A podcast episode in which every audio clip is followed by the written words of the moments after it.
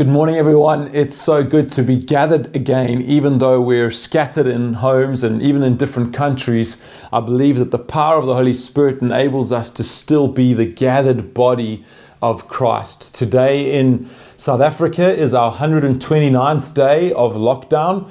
Um, it's our 20th online service. And I'm just so grateful to God that we've been able to, even through this time, be able to still have His Word taught and come together to worship, even in a very different way.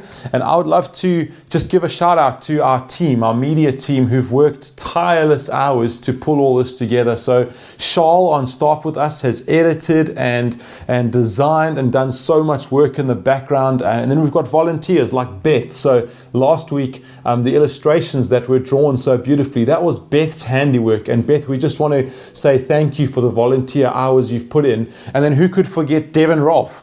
And um, not just in the lockdown, but for years, he's been faithfully doing our slides and serving us on the media. And then your teams as well, and, and volunteers who work with you. We're just so grateful and thankful that we've still had encounters with God in our living room, been stirred, been challenged, and that's largely been made possible by you guys serving us uh, with your time and with your talents. So we're so thankful. I want to just point back to last week, and if you were not uh, on, on our online service, man, it was a real critical one for us. We were just laying out as leaders what we feel God is calling us to in the next season and the vision that He's given us. And in brief, that's around Alpha and around the feeling in our hearts that God is coming and for a season is focusing us on those who don't know Him and it's like the Bunsen burner. Sometimes it feels like when you read God's word, there's like a Bunsen burner under certain things. And that for us feels like God is highlighting that and calling us to focus on that. And so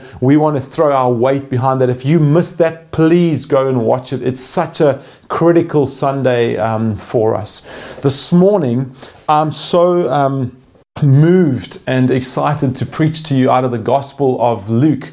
And we're going to be looking at chapter 18 and chapter 19. And actually, for the next many weeks to come, we're going to be looking at different encounters that Jesus had with individuals in the Gospels, conversations he had. And we've called this series Jesus in Real Life. And often we can read the scriptures and it feels like it's over there and it's a bit detached from our own lives. And we're just trying to, as we look at encounters and conversations that Jesus had with people, just pull that back into our lives and say, no, this is for us. This is relevant to and meaningful for our lives today. And so that's what we're going to be doing. Different preachers over the weeks to come. And so this morning, it's, it's my privilege to preach out of Luke 18 and 19, and I've called it the tale of two rich men. And it, it details the story of Jesus' encounters with two very wealthy men on, on pretty much the same day or maybe the day afterwards, but they're very close together and they tell a very different story. So that's what we're going to look at this morning. The context of these texts is that Jesus is on his final journey to Jerusalem. He knows he's about to be crucified. He's trying to still explain to his disciples and give them clarity around what the kingdom really is because they keep getting confused about it. And he's trying to explain to them. And he says, No, it's not quite like that. It's more like this. And each of these encounters and the miracles actually are Jesus explaining. There's, a, there's something bigger than just the miracle happening. It's also Jesus explaining this is what my kingdom is about. This is what it looks like, and, and giving his disciples more and more clarity. So, as we read, they're approaching the city of Jericho, and this rich young ruler comes to Jesus with a question. And let's pick up in Luke chapter 18 and verse 18, it says, The ruler asked him, Good teacher, what must I do to inherit eternal life? And so that's the, that's the question this, this guy is asking. What do I need to do in order to live with you forever? And Jesus said to him, Why do you call me good? No one is good except God alone. And there's another whole preaching there. But he says, You know the commandments don't commit adultery, don't steal, don't um, defraud your neighbor, all of these things which we would know. Don't steal, honor your father and mother. And then this rich young ruler says the most profound statement all of these things I have kept since my youth. And then Jesus says to him, There's just one more thing I want you to do. There's one more, there's one more thing that I want you to think about. If you've done all of those things, there's one more thing, and this is what he says. Sell all you have, distribute all that money to the poor, give it away. Because then you'll know that you have treasures in heaven, and I want you to come and to follow me. But when the rich young ruler heard that, he became very sad, for he was extremely rich. And then Jesus says something quite remarkable. He says, How difficult it is for those who have wealth to enter the kingdom of heaven. And then he humorously says, It's harder for a camel to go through the eye of the needle than for a rich person to enter the kingdom of God. But now here's the here's the amazing part of this text is that the disciples in that moment are incredulous and rightly so. They're looking at this ruler and in their culture this guy ticks all of the boxes. So he's a man and that's a big deal. To to this day the Jews still pray, thank you God that I'm not a dog, that I'm not a gentile and I'm not a woman. And that's another preach, right? I'm going to speak on women next week on Women's Day. But this guy's a man. He's rich. This is usually the sign of God's favor. He's a ruler. So he's approved of by men around him. And then he's young. And I mean, even in today's culture, we, we envy the young and the youthfulness. And he's got all of these things. And the disciples look in on this and they're like, if he can't be saved, he's like the model type person that you'd think would be able to come to God and God would be, oh, yeah, I accept you. If he can't be saved, then who's got a chance?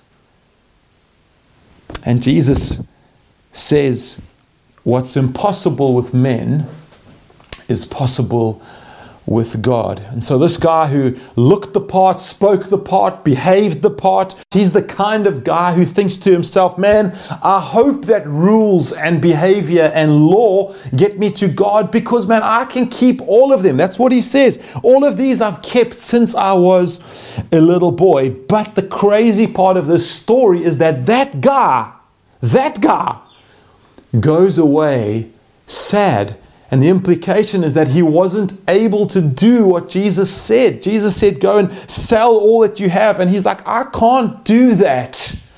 But then the next story that we go to, which happened later that day or maybe the next day, but it was very close. And remember that then in these disciples' minds, all these people who were following Jesus, they would have been thinking, man, who can be saved? If that guy couldn't be saved. And, and they, Jesus says, well, it's not possible, but with God it's possible. So then immediately that's in their minds. Jesus then goes into Jericho, and there's the story of Zacchaeus. Now, Zacchaeus is the kind of person who really, really not like the rich man. He really, really hopes that behavior and rules and being able to say, Yes, I can do those things, he hopes that that's not the qualification for eternal life because, man, he hasn't been able to do any of those things. He hasn't been able to. And maybe you've felt like that and you always feel like you fall short of the standards that the church puts in front of you or what you imagine the standards of the Bible and what it puts in front of you or just your parents or Christian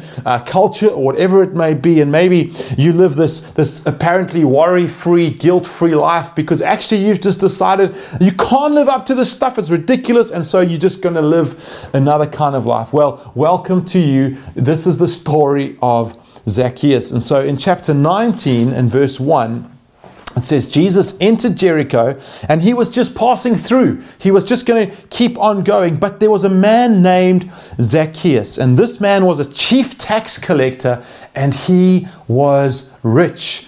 The tale of two rich men. Remember, the disciples are making this link Rich man, rich man. But this man is a chief tax collector. Now, let me stop for a moment and tell you about tax collectors. This is not like meeting somebody from SARS. Now, I know we might even have a problem with that and might not want our daughter to marry somebody who works for SARS, but it's nothing like that. This is more like an extortionary person. It's, it's someone from the mafia. It's, it's, this person is despised by their own family. They were frequently disowned by their parents, so their parents would not say their name. They would, it was as if they had never had a son. They wouldn't say their name. And that was because of the shame that came with collaborating with the invading, occupying force, the Romans.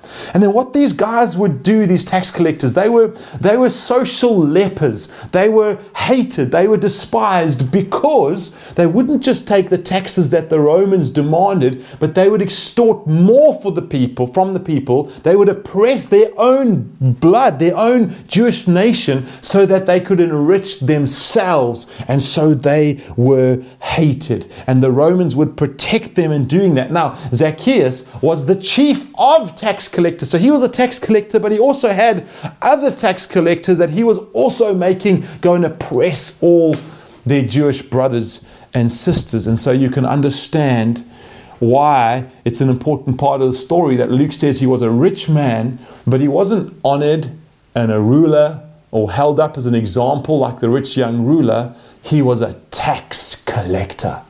It's a swear word in this culture. But listen to this Next part in verse 3.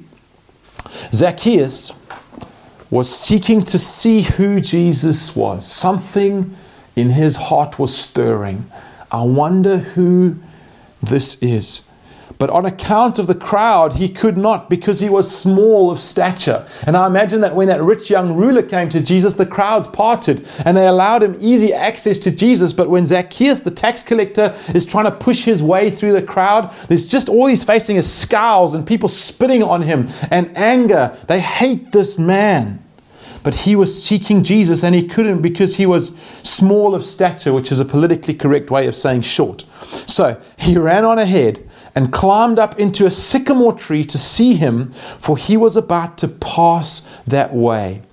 And then the most incredible thing happens the story twists. And when Jesus came to that place, he looked up in the tree and said to him, Zacchaeus, come on down.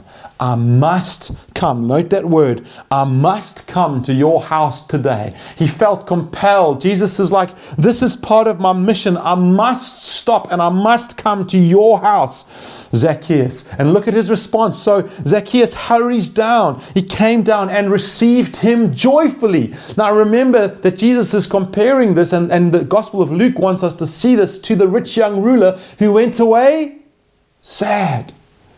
Contrast that emotion with Zacchaeus rushing down from the tree, joyful. Jesus has called him down and is coming to his house. But when the crowd saw it, they all grumbled. What's he doing? How come Jesus, this important man, is going to this? Doesn't he know? Doesn't he know who this is? He has gone, they said, in to be the guest of a man who is a sinner. And Zacchaeus, now in his home, having this meal with Jesus, stood up and said to the Lord, Behold, Lord, half of all of my goods, half of all my wealth, I give it away to the poor. And if I've defrauded anyone of anything, I'm going to give it back to them four times over, four times. And Jesus says to him, Today, salvation has come to this house so, in other words, Zacchaeus, you're going to have eternal life. You're the one who's going to have eternal life. And then he says, Since this man is a son of Abraham. Man, that, that moved me when I read it it moved me because this is an outcast. This is someone who the Jews say, You are not a Jew. You are not my son. You are not my brother or my sister. He's disowned. He's a, an outcast of society. And Jesus says to him, No, you are a true son of Abraham. And you're going to have eternal life. Salvation has come to this house. For the Son of Man came to seek and to save the lost. So that's the story. Let's pray together before we dig into it a little bit more. Father, as we come to this another surprising part of the Gospels and the text and the way that you think and the way that you work. And we realize that it's just so different to how we work and how we're taught and even how our churches operate. And I want to pray that as we look at the story, even as I've read it, I think you're already speaking to people, but as we look into a few things, would you come and adjust our hearts? Would you come and challenge us? Would you come and let us see ourselves in the rich young ruler and see ourselves in Zacchaeus and how you have grace for both of those? I pray and ask these things for those who are far from you today and feel like Zacchaeus in the story for those who are proud and feel like they have achieved so much and have a lot to give you, would you come and show us how desperately we both need you? Would you come and do that as we look at this word this morning? In Jesus' name, we ask these things. Amen.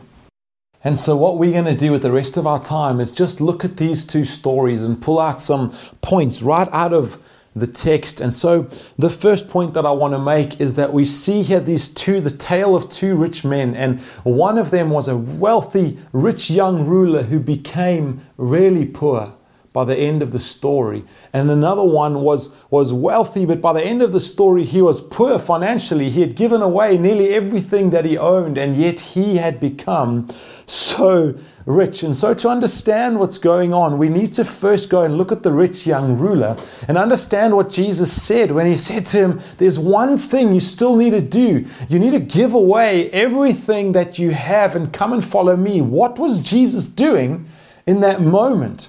What he was doing was that the commands that this rich young ruler said that he had obeyed were all, all earthly, man to man commands. But Jesus, in other places in the Gospels, says to his disciples and says to those who question him when they come and say, What are the greatest laws? What are the greatest commandments? He says there's two of them. The one is this love the Lord your God with all your heart and with all your soul and with all your mind. He must be first, he must be number one. And then he says, And the second is like like it. Love your neighbor as yourself. Now, this young ruler has said that since his youth, he's loved his neighbor as himself. But what Jesus does in this moment is to come and say, Well, let's examine if you have loved the Lord your God with all your heart, and there's no one before him, and he's number one, he's on the throne of your life. And so he sees, Jesus sees with Holy Spirit perception that the Lord and the God of this young man's life is actually his wealth his earthly possessions, his material possessions. And so Jesus puts this test in front of him because he knows that it will reveal to this young man that actually he can't do it. He can't make God number one. Jesus says, I want you to make me number one. I want you to come and follow me. But he can't do it because the wealth is too important. And so this is this is the trajectory. Jesus tells the rich man to give away all that he has. The rich man can't do that. And in that moment, his heart is revealed.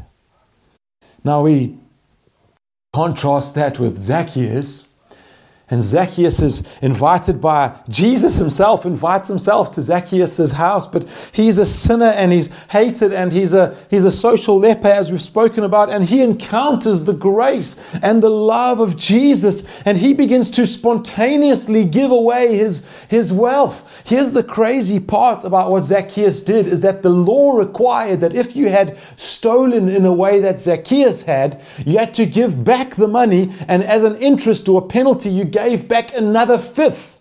Zacchaeus just comes and blows the law away, and he, he shows by his heart response, I'm going to give four times back. What's that as a percentage, I wonder, of what he was required to do? But he doesn't just fulfill the requirement, he spontaneously gives away everything and more. And in that moment, just like the rich young ruler's heart was revealed in his moment with Jesus, Zacchaeus' encounter with Jesus, his heart is revealed. Now, I wonder what is going on in our hearts. I think that this season of, of COVID and the virus and everything, the craziness of the world has been just such a time for us, just such a heart revealing time for us if only we would have eyes to look into our hearts and to see what is being revealed. Who is number one in our hearts? Is it God or is it our health? Or is it the care and the well being of our family our children? Is it your career?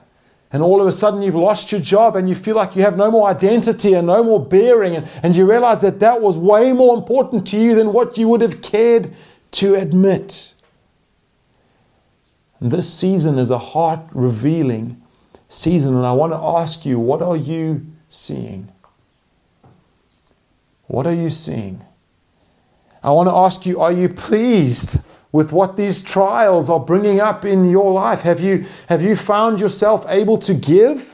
Able to financially bless others in this time? Or, or are you not able to resist the temptation to hoard and pull it all close? Because, well, we don't know what's coming in the next few years. And, and I imagine a financial planner following Zacchaeus around and saying, What are you doing? You, you're crazy. You're crazy, man. You're giving away all your. Stop, stop, stop. But Zacchaeus has encountered something and his heart is revealed and his heart is so full of the grace and the love of God that he begins to pour out and give and give, and God is pleased.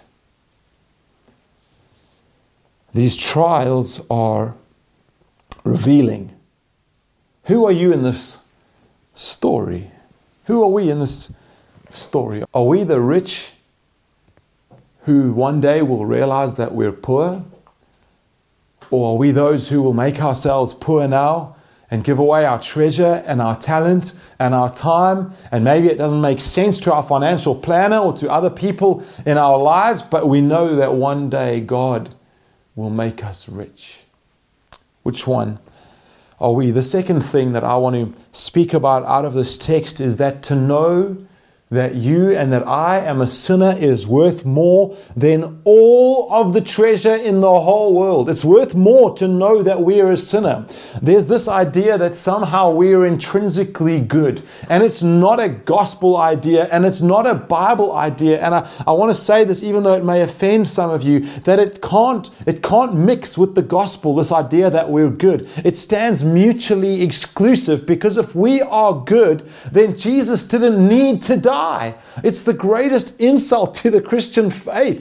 Jesus didn't need to die. We didn't need him for eternal life if we could somehow be good enough ourselves. And do you get that in this story because if you'd gone to this rich young ruler and said to him, Are you a sinner? He would have said, as he did in the text, Well, I've kept all the laws. Since I was a youth, I've kept all the laws. And so on the outside, he looked like he, he didn't need Jesus. And if that's us, then we respond to Jesus saying, Well, you know, your offer of forgiveness, I'm, I'm, I'm thankful for it. And it's great that you suffered on, on my behalf. But you know what? I'm actually okay. I'm good. I'm good. I'm fine. I don't really need you. My life is, is going great, Jesus. But you see, Zacchaeus knew and if you had to ask him, Zacchaeus, are you a sinner? Do you know that his story is, is so completely different? He could have said, he, he couldn't have said, No, good teacher, I, I'm really good. I just need you to make me a little bit gooder. He would have said, Man, I, I can't believe that Jesus asked me. If he knew who I was, and he did, he, he, I just, I just, I'm, I'm flabbergasted. I don't know what to say. I'm such a sinner. I can't believe that Jesus is coming into my, into my home. And as Zacchaeus receives that grace and the love of God, it explodes in his heart, and his treasure, his earthly material treasure, is suddenly worthless. And the thing that was his master and that drove him and that held him and that, and that forced him to, to behave in a certain way, it's gone. He has a new master and he wants to please Jesus. And this, what Zacchaeus does, have you noticed that it's exactly what the rich young ruler was unable to do? He was unable to do it. He couldn't give away. And Zacchaeus, in that moment, does something profound. I want you to think about how Zacchaeus had made his wealth by oppressing the poor by oppressing those that he stole from. And isn't it incredible that the first thing that he does after he's encountered the love of Jesus Christ, that the first thing that he does is that he desperately wants to help the poor, those he's oppressed. And this is what an encounter with Jesus does it turns us from an oppressor to a blesser to someone who wants to bless the world in which they live. Think about racism. And uh, it's not enough to just say, I don't want to be racist anymore, and to recognize that. I want to just say, wherever you are on the journey, and I'm on that journey too, trying to understand how we've oppressed and, and, and brought racism and how racism lives in our hearts. It's not enough to just say, I don't want to do that anymore. No, we don't want to be the oppressor. We want to be the blesser.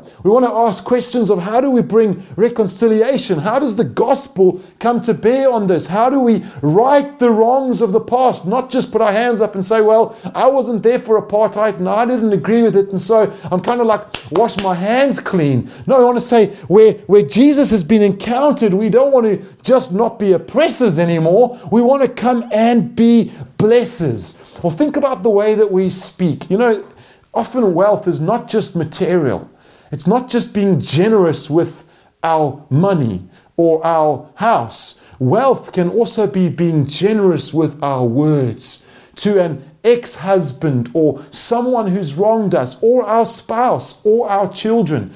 How precious would it be if we learned, instead of using oppressive words, to use generous, freeing, blessing words? And where we were in conversations where people were being bad mouthed, that we would stand up and say, Let's speak life. Let's speak hope into the situation. And we become generous with our mouths. Let me ask you when you encountered Jesus, has this happened in your life? You say, maybe, Paul, in the beginning it happened, but now I've drifted and I give, but I, I give reluctantly.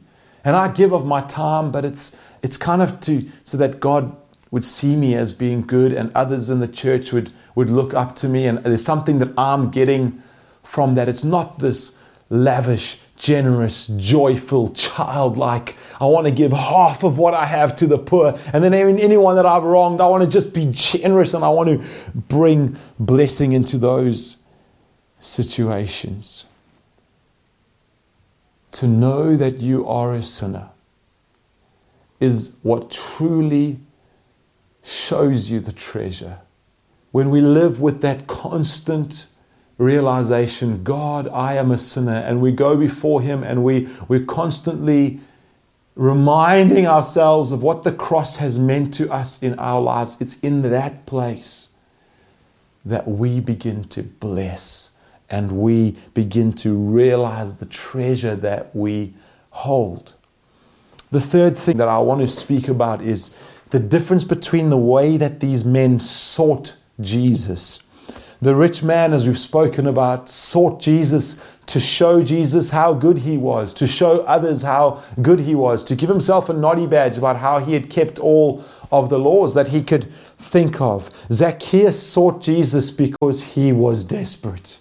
He was desperate. When we read here in chapter 19 and verse 3, it says, He was seeking to see who Jesus was, but on the count of the crowd, he could not because he was small of stature. And it reminds me when Zacchaeus runs ahead and he then climbs the tree, this was not something that Jewish men would do. It's not even something in our own culture that men would run ahead excitedly and climb up a tree. It was completely undignified. And yet Zacchaeus didn't care. Something was stirring in his heart and he knew that he had to be with Jesus. He had to meet this Jesus or see him or that Jesus carried something that he needed. Just before the story, in, in, between the two rich men's stories, is the story of the blind man on the side of the road. And he cries out to Jesus. He hears Jesus is coming and he says, Jesus, son of David, have mercy on me, heal me. And the people say, Be quiet, you're a beggar, shush. You go and read the text, that's exactly what's going on. It says, He shouted even louder, Jesus, son of David, have mercy on me, until Jesus heard him. It's that kind of desperation. It's the desperation of the woman with the issue of blood that we read about in other parts of the gospel. And she was considered unclean and untouchable, much like Zacchaeus, an outcast. And yet she pushes through the crowd. She doesn't care what they think of her because she knows that if she can just get to Jesus, she spent all the money she has on trying to get healed. Nothing's worked. But if she can get to Jesus, and when she touches him, she's healed. And Jesus turns. And in that conversation, he says to her, Daughter, and to my knowledge, it's the only place that Jesus says those words over anybody daughter, desperate. And something about the way that Zacchaeus and, and how we see him climbing that tree and being undignified and uncaring, something shows us the desperation of this man. And I believe that there's some of us watching today who have the same kind of desperation in our heart, but you face the crowd just like Zacchaeus did. And he couldn't push his way through. They wouldn't let him through. They hated him. They wanted to curse him and spit on him. They're not going to let him come to Jesus. In fact, they would have done just the opposite. They would have said, Who do you think? Think you are? Who, why, why in the world would you think that Jesus wants to see you? And maybe the church has done that to you, or maybe you erroneously believe that that's what the Bible has said to you, or maybe it's it's that Zacchaeus was, was short and he couldn't see Jesus, and short is just another way of saying not tall enough. And so, what is it in your life that's not what enough? Not beautiful enough, not worthy enough, not pure enough. Maybe you say, Jesus, if you knew what I had done, you'd never let me near you. I'm not pure enough. Maybe you say, I'm not white enough. I've heard this is a, a God for the white man, but me, I'm black. I'm, I'm disqualified from coming to Jesus. But there was Zacchaeus up his tree with the crowd thinking, You have no right to be near Jesus. And even other Christians maybe have said that to you. You have, you have no right to come to Jesus. Can you imagine the shame of a whole crowd grumbling that a, a godly Jesus has come to your house? And how, how dare, does Jesus not know who this is? Don't they? Doesn't he know the sinner Zacchaeus? And they scorned him and they shamed him. And then Jesus stops at the bottom of that tree and says, Zacchaeus, come down. And in that moment, this rich, dignified, hurting man who didn't think he'd ever have a chance of getting close to Jesus suddenly is transformed and he, he comes rushing down with joy. Let the crowd grumble. Let the judges judge. Let the haters hate. His heart is bursting. His heart is so full of childlike joy. I'm accepted. I'm enough. The Savior, this unthinkable thought, the Savior wants to come to my house. Of all the righteous people in the crowd he could have chosen, he chooses to come to my house. And here's the, here's the beautiful, even more beautiful part of the story is that the, ultimately the story is not just about Zacchaeus' affirmation. It's not just about Zacchaeus feeling enough where he didn't used to feel enough. It's not about even his shame being removed and him being held up somehow in front of that grumbling crowd who hate him like they do. Those are just beautiful, beautiful side effects. They just the, the side, the life giving, life changing side effects of encountering Jesus. No, the, the real story, the ultimate story, is the glorious, overwhelming majesty and power power of God. What kind of a God does this? What kind of a God loves like this? What kind of a God insists on going after the unlovely and the least loved of society? The wow in this story is not Zacchaeus standing up and saying, I want to give it all away. That's beautiful, it is. But the real wow of the story is God and Jesus. When the disciples asked, How then can we be saved? This, this man that is so glorious, we can't be saved. Jesus says, I'll show you how you can be saved. And he takes them to Zacchaeus.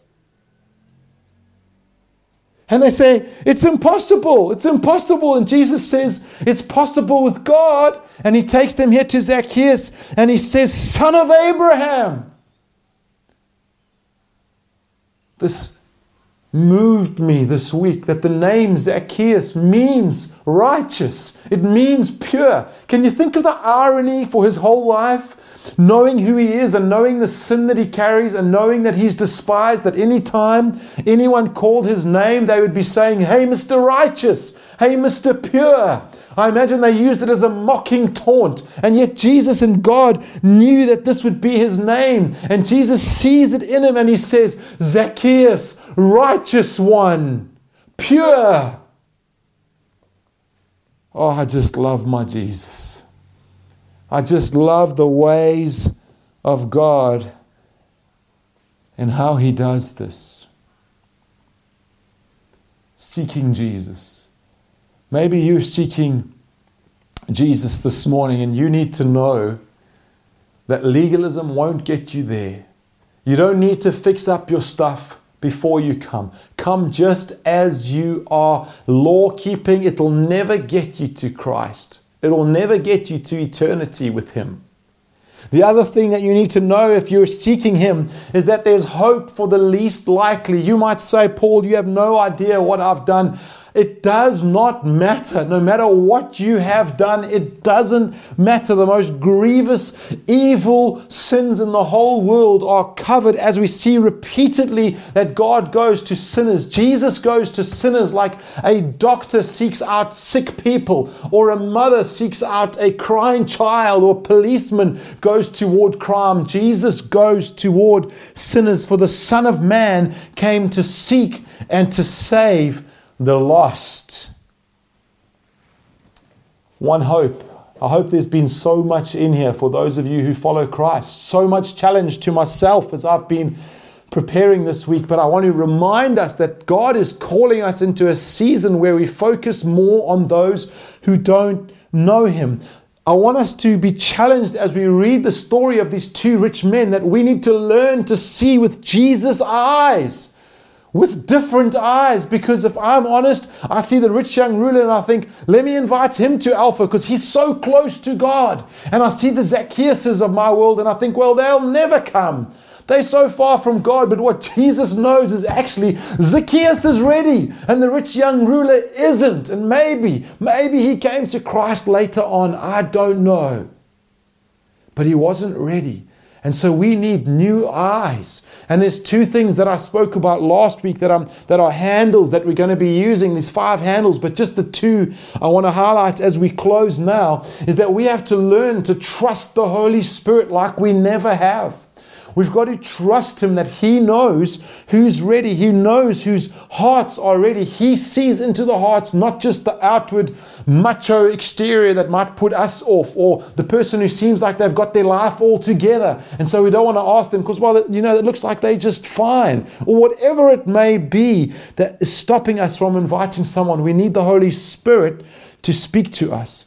The second handle from last week that I wanted to mention today is that prayer changes everything. And if we're going to be people who have the eyes of Jesus, we need to be people who pray because prayer will give us the discernment beyond just the logical, obvious look at the rich young ruler in front of us.